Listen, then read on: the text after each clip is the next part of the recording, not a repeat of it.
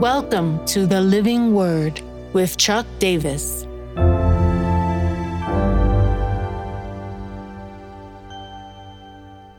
Second Corinthians 4 1 to 6. Stay in the light. Therefore, having this ministry by the mercy of God, we do not lose heart, but we have renounced disgraceful, underhanded ways. We refuse to practice cunning or to tamper with God's word, but by the open statement of the truth, we would commend ourselves to everyone's conscience in the sight of God. And even in our gos- even though our gospel is veiled, it is veiled to those who are perishing. In their case, the God of this world has blinded the minds of the unbelievers to keep them from seeing the light of the gospel of the glory of Christ, who is the image of God.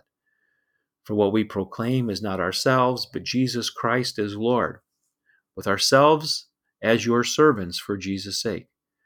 For God, who said, Let light shine out of darkness, has shone in our hearts to give the light of the knowledge of the glory of God in the face of Jesus Christ. So much rich element in this passage, uh, just about uh, focusing our life where it needs to be. Uh, in verse 2, Paul talks about uh, refusing to practice cunning. Remember, this is uh, very similar to other passages which talk about how Satan has schemes and methods and a cunning perspective that he brings. And we're reminded that there's a battle between light and darkness. Uh, 2 Corinthians 4 4 is something that I've prayed over multiple friends who are not yet full followers of Christ, who have not had the, the gospel open to them. I don't pray it in their presence, but I pray it thinking about it. This verse that Paul gives us in their case, the God of this world has blinded the minds of unbelievers to keep them from seeing the light of the gospel of the glory of Christ, who is the image of God. I'll pray that blinders are removed from them.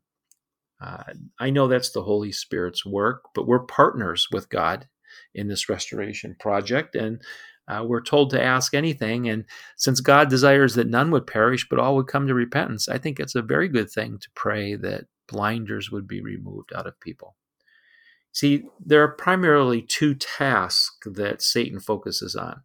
First, it's to keep people in darkness. Uh, he's a, a destroyer, he works in death, and if people remain in darkness, there's spiritual death for them. Uh, if they remain darkened, uh, in their understanding of God's working, they're going to stumble around. We're going to see another passage uh, coming in a, a day or so uh, that he is also a roaring lion. So once the light is open to us, he's lost his primary battle, then he becomes just simply annoying. Uh, this is a reality that Paul is talking about here in relation to the gospel uh, people seeing the light of the gospel, uh, the glory of Christ, who is the image of God. But I think there's an element as well that happens within the community of faith. Uh, we sometimes get darkened in our perspective of certain things. Uh, we don't see things fully. Uh, we are easily um, drawn off by uh, situations and circumstances and people in this life who are really working out of a sense of false light. So the reminder to us is to stay in the light. Uh, not only staying in the light, my so what for us would be carry the light into this world. Uh, not just be people who uh, enjoy the benefits of seeing clearly, having our eyes of our heart widely open, but uh, bringing light into the world. Remember, uh, the word says that the light shines in the darkness, and the darkness has not overcome it. Um, my now what is to keep speaking the name of Jesus, for he is the light. Uh, he is the one that illumines everything in people's lives.